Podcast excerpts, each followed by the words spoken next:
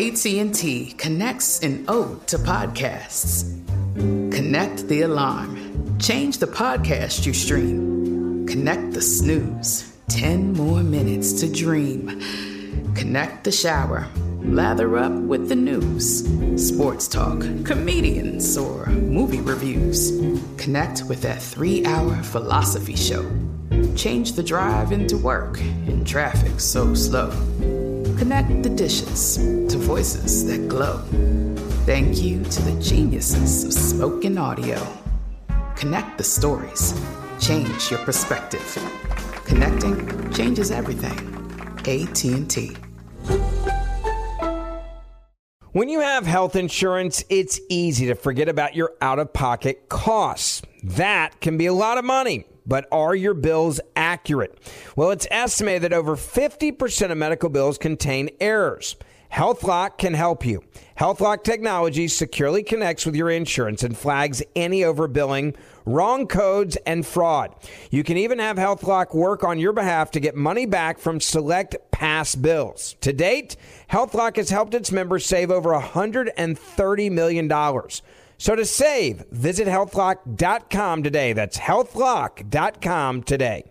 Are you still searching for your perfect place to call home? Well, now is the time to buy at Fisher Homes. If you're looking to move in before the end of 2024, May could be your last opportunity to start building your dream home and close before the year's end. If you're hoping to move in even sooner, Fisher Homes also has homes that are move in ready and waiting for you, where you can start enjoying the benefits of homeownership even faster. Schedule your personal tour with a new home advisor today at FisherHomes.com and make this spring the season you find your perfect home sweet home. What do the most successful growing businesses have in common? They're working together in Slack. Slack is where work happens with all your people, data, and information in one AI powered place. Grow your business in Slack. Visit slack.com to get started. Had enough of those supplements that leave you feeling nothing? Cymbiotika is your solution to great tasting, all natural supplements that actually work. Crafted with premium plant based ingredients, their products have no seed oils, fillers, or toxins. Try them out and actually feel the difference today. Visit Cymbiotika.com and use code IHEART for 15% off plus free shipping on your subscription order. Again, that's 15% off plus free shipping on your subscription order. Go to Cymbiotika.com. C Y M B I O. T-I-K-A.com. Brought to you by Toyota. Let's go places. Welcome to Forward Thinking. Hey there, and welcome to Forward Thinking, the podcast that looks at the future and says, Kitty McGee's in Dublin town upon the crawl. I'm Jonathan Strickland. I'm Lauren Vogelbaum. And I'm Joe McCormick. And today, Yes, Joe. we're going to be talking about the crawl. We are talking about the crawl. Not a pub crawl. No, sadly, not a pub crawl, which is what I was referring to in the lyric, but that is not what we're talking about today. the today. crawl. The crawl. What is that? Is that the name of a movie that was like a it's like a fantasy movie from the eighties? Or it sounds like a like no, i I'm thinking castle horror Krull. film. I'm thinking Krull. Oh yeah, that's a science Similar. fiction fantasy film with a uh, a phenomenal one, I might add. it's a phenomenal science fiction fantasy film. Okay, so why would we be talking about a crawl that's not a pub crawl and not a sci-fi fantasy movie? And it's not the future of babies crawling. Right. No, it has something to do with the internet, Yes, it has everything to do with the internet. In the web in particular. yes, actually, yes. Uh, and here's a funny little uh, little tidbit of information that you probably already knew, but you might be a little bit fuzzy on. Wait, what's the difference between the web and the internet? Because when I say the internet, most of the time what I'm talking about is the place where people leave comments and argue about things. Which would be the web mostly. Right. Yeah. Right. So internet is the network of networks of computers, right? So you've got all these different computer networks that then connect to a larger backbone that allow all these various networks to interact and communicate with one another. That is the internet. The World Wide Web is one thing that sits on top of this network of networks. Other things being email and FTP servers and uh, other stuff that uses the internet as its method of transmitting data to and from different computers. Uh, but the World Wide Web is often what we think of with the internet because it is a very forward facing part of the web, or the internet rather. Right. One way to think about the web is that it's a gigantic collection of interactive documents. Yeah, exactly. Yeah. Some of those documents are very static and they don't change frequently or at all. Some, of, those, them are more like programs. Or right. sort of- yeah. yeah, Some of them are more like like whiteboards where you know stuff is being put up and taken down and put up and taken down constantly. So Uh, some of them link to lots of other documents, Yep. and some do not. yep. So you Some are applications. Right. So you you've got the, this massive number of documents, and when we say massive, uh, it's hard to put it all into context. First of all, if you talk about all the information that uh, we have created, Not us, but humanity. humanity itself, yeah, no, the three of us have done our share, but no. Humanity uh, overall, all the information that has been created, well, back in 2012, that was estimated to be at 2.8 zettabytes, which Oh, is that's not that much. 2.8 trillion gigabytes. Trillion gigabytes I of data. that's bigger than my hard drive. Significantly so. Yeah. If your hard drive can hold 2.8 zettabytes, I need to see your gaming rig, sir. I think I've downloaded 2.8 zettabytes of uh, pirated anime before. oh, I was going to say I have 2.8 zettabytes of Skyrim mods. But, uh, so no, not all of this data is necessarily available for access on the web, right? This is just data that we have created. So, uh, let's, let's narrow it down and look at the information that's actually on the web. So the web has between 10 billion and 1 trillion documents on it. Now that's a huge range, but it tells you that it's hard to make an estimate about something that one is so big and two is rapidly evolving. right. There are always things being uh, added to it and deleted from it. Yeah, you have servers that go offline from the internet. If those servers had web pages on them, those, unless they've been mirrored onto other servers, are no longer accessible. They have, they have left the web. Mm, Sure, other people deleting their MySpace accounts. Yeah. Why would you do that? Look, I have so few friends there, but so many awesome bands.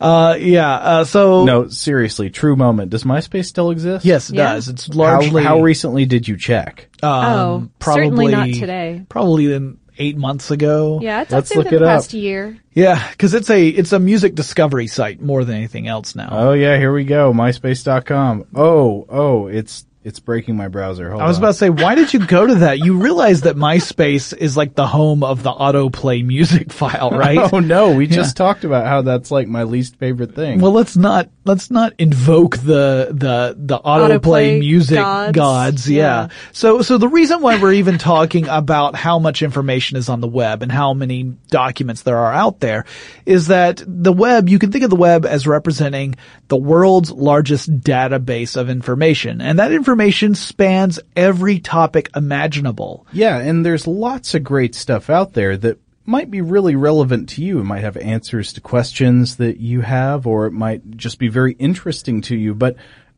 a strange question that you may never have considered is, how do I get the stuff that I want to get from the web? I mean, Right. you know how you get it in practical terms. Well, Sure. you go, you sit down at Google and you type in some terms, or First you uh, Google. yeah, Yeah. or you or you maybe have some kind of uh, aggregator, like a friend on social media, or some kind of thing. That's, RSS reader RSS sort. reader, yeah, Sure. Or- or- that's or maybe- pulling content. Yeah, Uh, right, or, or perhaps you have received the direct URL of a website that you wish to visit. Yep. You Sure. might you might have one in particular in mind that you go to frequently. Yeah, and so yeah, like dinosaurcomics.com. Oh, awesome. Good Sure. example. Yeah. So there are all these different ways, but let's say that you want to use the web to do something beyond just visiting a particular web page. right. If you know the URL, that's pretty simple. Right. But what if you you're just trying to find something Yeah, it may be that you, you, don't even know what that thing is, or, or you know what that thing is, but nobody has gathered that and placed it into an easily digestible piece of information. So in other words,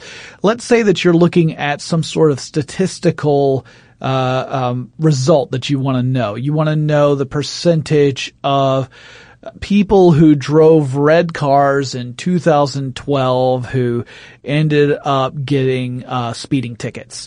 And you know this this sort of thing like there may be a web page out there that has that specific answer on it, but there may not be. However, there may be the data out there that exists across multiple web pages in multiple places that could answer that question for you, but there's no easy way for the average person to be able to collect and collate all that data, analyze it, and get to a meaningful answer. Especially not quickly, because if you wanted to go through the entire internet to try to find that information, it would take you a minute. Yeah, it would take quite some time. So what we wanted to do is talk Quite some time. Yeah. Well, again, depending upon what it is you're looking for, right? Because in some cases you may have very little information and it may take you some time just to make sure that the information that you do have is worthy of consideration. Or you may have the opposite problem. Let's say you want to look at anything that has to do with about cats good grief, you're going to have so much information on the internet, on, Yeah. on the web that relates to cats that finding the, you know, separating the, the signal from the noise would take you a really long time. So Sure. And uh, this problem is already has a solution, and that is why we are today talking about web crawlers. Yeah. And web crawlers are something that have been around for about as long as the web has been around because people re- realized early on that in order to make the web really user friendly, especially once it grew beyond a collection of, you know, a, a- a- Three computers. Right. Yeah. Three computers with 12 web pages all together. Once you get past all of that and you, you get to a point where it really is growing rapidly, you need a way to navigate through the web and find the stuff you're interested Uh, in. You need an you need an index. Yeah, you have to have that index because otherwise the only other option you have is to know the address of a particular web page and then to just follow whatever links that web page happens to have. And then once you hit a dead end, you got to backtrack and, you know, it's kind of like a choose your own adventure book and it's a choose your own adventure book that's that isn't even connected to all the pages that you need, right? So indexing is a way of creating a means to find web pages about any given keyword, right? And again, this is a big, big uh, job. You can't expect this to be something that only humans are doing under human power. It would take way too long and it would be exhausting. So there have to be automated ways to index web pages. Well, yeah, I mean, just consider the ridiculousness of the alternative. So let's say you are searching for a term, and that term is, uh, I don't know, uh, lobster baseball. Somewhere out there, there might be a page about lobster baseball, but it would not be a good way to find it to say, well, I'm going to ping every web server in the world and see if it's offering any public pages that say lobster baseball on them. Yeah, that would not, especially, you know, as the web grows and gets larger and larger and larger, that task becomes impossible. It would just, it, it would take your computer longer than your lifespan to complete the job, especially considering that, as we mentioned before, the web is constantly changing. So we would have new web servers joining while you're still doing this pinging operation, which means you just have, you know, you've added more that you have to ping before you're done. You never finish. So, what's the solution? Well, uh, web crawlers would be would be the solution, Joe. Uh, web crawlers and search engines are our favorite things uh, here at How Stuff Works. I mean, if if it weren't for them, our jobs would be significantly more difficult. Yes. So uh, let's say that you've got all right. So let, let- to, to break it down, we've got web servers that have web pages on them, right? Right. We so have that's brow- a computer somewhere That's a out there. Yes. It's got a public facing document that it will show you if you ask for it. Right. And your browser is the way that you ask for it, right? Yeah. So your browser is your conduit to getting the information that is stored on other computers that may be on completely different networks on another, on another part of the world even. And the fact that you have a browser, that is what allows you to have the access to that document that exists on that other page. Uh, but those servers could have really funky names. Um, the web pages may not have a title that is is identical to what it is you're looking for, but the information may be in that page. Uh, sure. For to, to use my prior example, dinosaurcomics.com used to be known only as qwantz.com. perfect With example. the QW, the way that you sometimes spell words. Much, yes, exactly. The yeah. way the way words are never spelled in English. Uh, yeah, I, I, my example in my notes I wrote was that let's say that you're looking for funny cat memes, and the funniest memes happen to be on a page that has the title "Things FDR Definitely Didn't Say."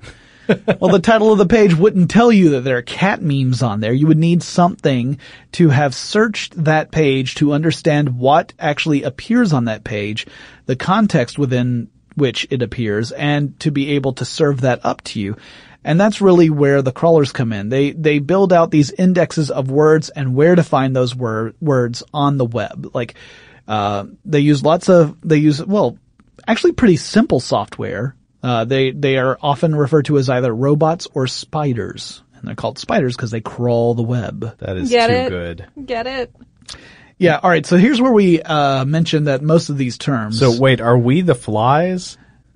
yeah, and- good, good question. I mean, I think we're the uh, hams. I'm not sure. so so here's where we mentioned that a lot of these terms were all invented around the same time. And uh, boy when we when we go with a metaphor we just go whole spider. So um, so all right. So spiders typically start by traveling to web servers that have lots of traffic the ones that are the most popular and they explore the most popular web pages and start to build up the index of words of those web pages. Then all the links that are on those popular web pages, the spiders start to follow those links and index those pages in turn.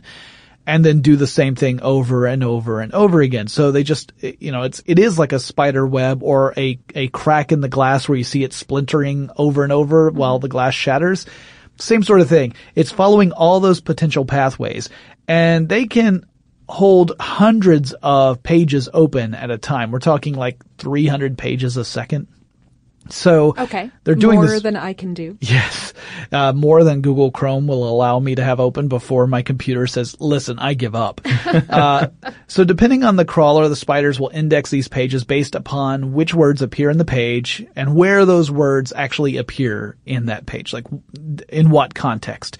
So you may remember in the early days of the web before web search engines got really sophisticated that some people would make a web page and then just litter the bottom of the page with tons of random words that were doing really well in search. Uh, mostly because they had ads served on the page of the type that they got money from Yeah. per page view. So I Yeah. might have a Metallica, Britney Spears. right.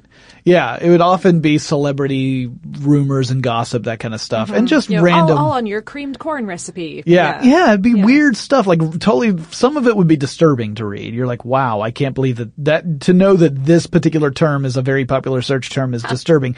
Others would just Yeah, be like Metallica. yeah. yeah. I'm more of an ACDC kind of guy myself, so I'm, I'm with you there. So anyway, uh, you know, this was a way of fooling search engines into, into indexing that page on multiple indexes so that it would appear no matter what search you put in, your page would pop up. You as a, as saying, if you, assuming you are the one who uh, are administering this web page, you have no ethics. like, you don't care if people come to your page and are completely disappointed because it has nothing to do with the search term they put in there. You just want to get those sweet, sweet clicks. You just need the page views because you need to pay the bills, right? So, uh, search engines and spiders got more sophisticated. So they were able to look for the placement of words, where it fell on the page, whether or not it appeared more than once within a page to understand if a page really was about that particular search term, right? Or if it was just one of those things where the word happened to appear once, it may be a saying or a quote that has very little to do with the actual substance of the rest of the page. You know, this would help the search engine rank the page in search. Uh, right, right. So the final product of of these spiders doing this indexing is called a crawl. Yeah. and and it's essentially a, a lightweight copy of the World Wide Web Yep. um, that's built to be much more easily searched than the whole web itself. Uh, and, and a crawl usually consists, therefore, of this huge cache of data about the web, including like the, the text of each page its spiders encountered, uh, the code that constructed those pages, you know, HTML or etc. uh, and a certain amount of metadata. Um, you know, certainly the page's URL and maybe the tags, as we discussed, that's not always as useful as it used to be due Yeah. to uh, scammy stuff. But yeah, so so creating a crawl is a huge project in terms of time and computer equipment and drive space and spider programming and just sheer internet bandwidth. Right. So for the longest time, this is something that was really only accessible by big corporations. Yeah. Like Google or Microsoft, Yahoo, that Like kind of that stuff. level, Yeah, yeah. we're talking huge companies that have the computer power and the bandwidth to pull this sort of stuff off on a on a regular basis. And while those are incredibly useful for us as consumers, if we are looking for a specific piece of information that happens to live somewhere on a web page, if we want to do more of a big data analysis, something where we need to collate the information across multiple, perhaps hundreds or thousands of web pages, it's not easy, right? We don't have those tools for the most part. Uh, right, right. Because when you go to Google, you, you can't access that level of information. Yeah, you can you can ask, uh, you know, what Hugh Grant was doing last week. Right. But. Yeah, you can get the most popular or the, the highest ranking search results, which could give you at least some useful information. But again, if you want to do a, a, a widespread study on a specific thing, uh, unless someone's already done it, in which case you may just need to replicate their their study to make sure that it was correct. Um, you, you're kind of out of luck. So where can someone turn? Let's say that it's a, a researcher who's working on something and they, they don't work for one of these big companies. Where can they turn to leverage the incredible asset that is the World Wide Web? One Gil Elbaz started up a nonprofit corporation called the Common Crawl Foundation, and it has been since then working on providing public, publicly accessible, free crawls hmm. to anyone who wants to use them. And uh, Elbaz is a really interesting dude. A little bit of background on him. Um, he co-founded a company back in the 90s called Applied Semantics, which created software that matched ads to web pages, like contextually and automatically. Oh, we know a little bit about that. Uh, yeah, yeah. Uh, and it, this prompted Google to acquire them in 2003 for like 102 million bucks. So, not doing too bad for himself. Also, that's that's essentially the reason why Google AdSense exists. That is Right. the programming that led to Google AdSense. Yeah. So, So- very, very uh, practical application of that contextual understanding. Right, right. Um, in 2008, interestingly, and kind of a side note, he founded a company called Factual, which uh, se- seeks to gather and analyze global location data in order to create a repository of really high quality, easily accessible location data that's uh, well, factual. Um, and and com- companies like Bing and Samsung and Yelp all use Factual's data to construct local maps and personalized advertising for mobile consumers. So. Uh, so pretty nifty stuff. Uh, and what I am saying is that Elbaz is passionate about and experienced with big data. Right. And we've talked about it before on this podcast that big data is, you know, it sounds like one of those just buzz industry terms, but it really is one of those things that holds a huge amount of potential to uh, affect our lives in different ways, assuming that we've developed the right means to analyze that massive amount of information that's out there. to collect it in the first place. Sure, and once you have a way of processing, of collecting and being able to access and process vast amounts of data, you can do a lot of amazing things. Uh, like big data and the ability to process it might be the key to, say, for example, computational modeling that predicts complex social phenomena. Sure. By analyzing big data coming from social media and from news and from weather and from all kinds of sources. It could Or- really mean that we are able to actually see elements of order in what previously appeared to be a truly chaotic system, mm-hmm. which is kind of exciting. Oh yeah, sure. And then on the other hand, a lot of people think that big data could be one of the ways that we finally achieve that next level of artificial intelligence by having machines sort of plumb the depths of this data with self teaching and self learning mechanisms. Right. Well, let's get back to the Common Crawl. Okay, uh, right. So the foundation began compiling crawls back in 2008. Uh, the most recent one that they released as of this podcast at the end of May 2015 uh, was from April 2015. Uh, it was some 168 terabits in size. Terabytes. Terabytes in size. That's huge. That's big. Uh, and contains some 2.1 billion web pages. That's not that many, really. You can I wrote better. I wrote 47 million web pages before breakfast. no, I did not. I did not Uh, do that.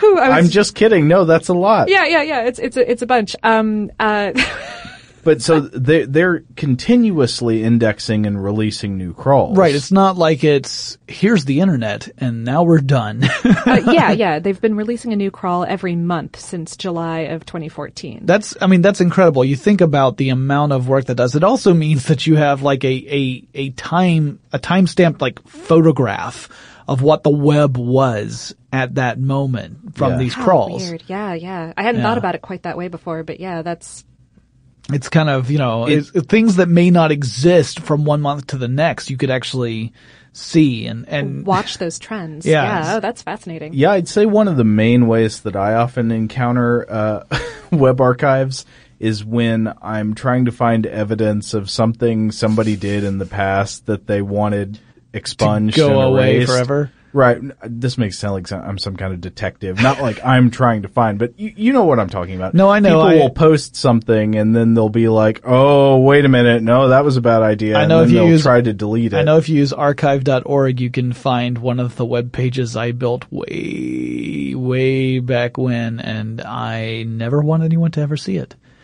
Because All right, it was maybe that you- bad. but they will Shouldn't- forever be able to. Yeah, maybe you Well, shouldn't talk about it on Not- pretty sure they're go out not to going to be able to find it. tens of thousands of people. They Let me don't- guess. You had some. You had a bunch of Rage Against the Machine lyrics, and uh, it, it auto played midis. You're so close. Um, You're so am I close? Yeah. No, you're really far away. I wrote, I, I made some web pages for a particular company I worked for. Ah. Which is, unless you know the company I worked for that I'm specifically referring to, that's why you're never going to find that particular web, page. And you shouldn't. It was terrible. It was, it was about as Lauren, bad as we're gonna find these. We go look on his LinkedIn profile. We can figure out what company it was. I, I already found some lobster baseball stuff, so yeah, we can. that, that comes from uh, you almost got a spit take Lauren.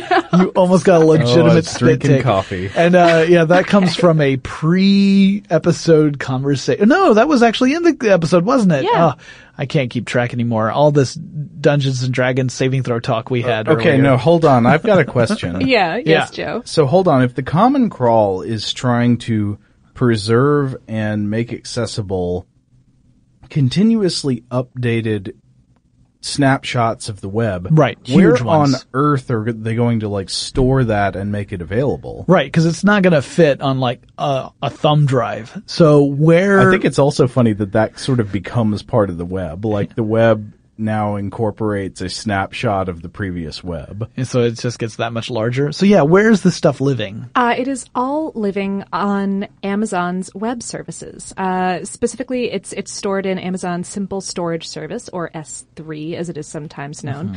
And you can analyze it via Amazon's Elastic Compute Cloud, or EC2. And this is so cool, guys, because because okay, g- given Amazon's web service scope, it means that practically anyone in the whole world can download entire crawls for free, or can, if they don't want to, you know, use 168 terabytes of, of space, they can they can just use EC2 to really easily run simple data crunches for like an hourly charge, like anywhere from a few bucks to maybe fifty dollars for pretty simple computations. So, I- and of, and of course, more savvy users can write their own code to investigate stuff with. But, uh, but, but yeah, for for the common user, this is revolutionary. Yeah, to me, this is. Uh, I mean, obviously, I would I would recommend doing the approach where you're you're searching on Amazon stuff. I can't imagine the phone call you would get from your internet service provider. I see you're trying to download 168 terabytes worth of data over our lines. You have gone significantly over your bandwidth cap. Yeah, uh, and, and they can do all of this because Amazon has specifically chosen to waive their storage fees for, for this and a handful of other things that they consider to be of wide public interest, like a, like like weather and census data. And it's that's incredible, right? Yeah. I mean, because you are talking about a significantly huge amount of data. So to say, you know, this this is so important and so potentially beneficial to mankind that we're not going to end up, you know, charging these these storage fees for it. That's that's great. Yeah. Yeah. Very, very uh, encouraging. So when we get down to, all right, well, what can you actually use all that data for? Well, just think about the stuff that's on the web and pretty much anything you could think of that, you know, you, a question you might have that could not be answered through a simple search query, you could potentially answer by leveraging this information. So, uh, you know, we're talking about everything from, uh, lot, lots of stuff that deals with AI actually, like you were mentioning earlier, Joe Yeah. stuff like developing better natural language uh, algorithms so that the the machines of the future can understand a wider variety of inputs and make meaningful connections between that input and the desired output. So in other words, I could talk to my computer or my phone as if it were a person, and no matter how I might word things in my own quirky way, the machine understands what I mean. So it's not it's not responding to what I say versus, or it's more responding to what I mean, which would be awesome. Uh, also, stuff like uh, speech recognition, um, emerging global trends. We mentioned that. You know, let's say that you wanted to track the outbreak of a disease and to try and get at, you know, where did this start? How can we prevent this from happening again? That kind of thing. That can be really useful. And sometimes you're tracking this through uh, not like official documents. Oh, sure, but through uh, you know people on Twitter saying, "Oh, I have the flu." Right. Yeah. It might be, it might be social media. It could be news reports. I mean, it could be all these different completely separate pieces that would be way too hard for you to put together on your own. Uh, sure. Uh, we did a whole episode once about uh, financial purposes for big data. So- uh, uh, play, in the stock markets and all that. Yeah. Yeah, exactly. So this is this is really important stuff, and we're going to see a lot more of uh, examples of people leveraging big data, especially now that it's outside the realm of just mega corporations, right? Where we can see people or researchers who have interest in all sorts of different fields taking advantage of this massive amount of information that we continue to accumulate day after day. And, uh, that's really exciting. It, it makes me think of having access to the best research librarians in the world all boiled into the largest library you can imagine. That's essentially what we're talking about here. So, uh, very exciting and the common crawl is pretty inspirational. It's one of those things where you realize it took a lot of determination to make that become a reality and the potential benefit. And it also is incredibly forward thinking Oh yeah. to be all the way back in what 2008 and putting this together. And that was before we had really developed sophisticated tools that could leverage it properly. Now we're getting to see that as big data has become an industry unto itself. I mean, it's really exciting now. So it, thank goodness that the idea was, was implemented long enough, long ago enough for it to actually have, uh, a, you know, a, a, an established presence. And now we can really see how we can take advantage of it. Yeah, yeah. So, uh, and Elbaz is such a such a fascinating dude. I, I uh, found so many interesting interviews and stuff with him. I, I think that we should maybe maybe not on this show, but maybe if you'd want to do a tech stuff Tech stuff episode, kind of focus on him. Yeah. That would be kind of cool. Yeah, I love to do episodes where we are able to look at uh, influential figures in technology on that show. So that would be fantastic. I will add that to the list. Uh, so the Common Crawl is really an interesting project. If you have not looked into it, go check it out. Um, you know, because it may be one of those things that could come in handy if you're working on a, a research project, if you are just curious about how big data is going to continue to have a huge impact in our lives. go go seek that yeah, out. Yeah, uh, it's a you can find them at uh, commoncrawl.org. Yep. And uh, if, if you if you're into making donations to nonprofit organizations that are tax deductible, you can do that thing too. That's pretty cool. All right, guys, that wraps up this discussion. If you have any suggestions for future topics for forward thinking, you should let us know. Send us an email. That address is fwthinking at howstuffworks.com or drop us a line on Facebook, Twitter, or Google Plus. At Twitter and Google Plus, we are FW Thinking. Just search FW Thinking in Facebook and we will pop right up. Leave us a message. We read all of them. We look forward to hearing from you and you'll hear from us again really soon.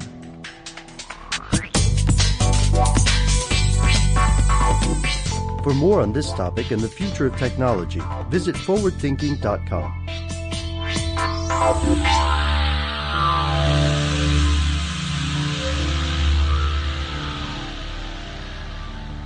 Brought to you by Toyota. Let's go places. Are you still searching for your perfect place to call home? Well, now is the time to buy at Fisher Homes. If you're looking to move in before the end of 2024, May could be your last opportunity to start building your dream home and close before the year's end. If you're hoping to move in even sooner, Fisher Homes also has homes that are move in ready and waiting for you, where you can start enjoying the benefits of homeownership even faster. Schedule your personal tour with a new home advisor today at FisherHomes.com and make this spring the season you find your perfect home sweet home. Hey, have you ever used Cheapo Air? For years, and I really like it. With Cheapo Air, you can book online, use their app, or even over the phone. They've got great prices on over 500 airlines and millions of accommodations. They're my go to for travel planning. And if you join their Club Miles program, you can earn points to save on the cost of your travel. Book on the app, and you get double points. Sounds like it's time I tried Cheapo Air. Call Cheapo Air at 855-247-3279 or visit cheapoair.com slash podcast. There's no distance too far for the perfect trip. Hi, checking in for... Or the perfect table. Hey, where are you? Coming! And when you get access to Resy Priority Notify with your Amex Platinum card... Hey, this looks amazing! I'm so glad you made it. And travel benefits at fine hotels and resorts booked through Amex Travel, it's worth the trip. That's the powerful backing of American Express. Terms apply. Learn more at americanexpress.com slash with Amex. Hey, it's Bobby Bones. Are you looking to build this year? If so, there is no better time than right now to start planning and to get your spot on the construction schedule. If you need a garage, a stall barn, a storage for vehicles, RV, boat, collectibles, or even a, a shop for your farm, hobbies, or car restoration projects, visit mortonbuildings.com and start your construction process. With superior materials, craftsmanship, best in class warranty, Morton buildings are made to last for generations. At Morton, the difference is in the details. From their cutting edge innovations to their craftsmen in the field, they are dedicated to surpassing expectations. Their legacy of excellence spans more than 120 years, and Morton Buildings is 100% employee owned with more than a quarter million satisfied customers. That means they're the industry leader you can trust. When you choose Morton, you'll experience quality at every step of the building process, starting before the walls even go up. Visit mortonbuildings.com to get started today. Are you spending more time in your basement now that it's your rec room, office, kids' playroom, or home gym? Well, you need to ventilate those spaces to remove stagnant, musty air. For over 20 years, the EZ Breathe ventilation system exchanges dirty, damp air for cleaner, drier, healthier air. Take charge of your indoor air with your own EZ Breathe ventilation system. You can get it installed, or DIY kits are available. Just call 866 822 7328 or visit takechargeofyourair.com and receive 20% off today.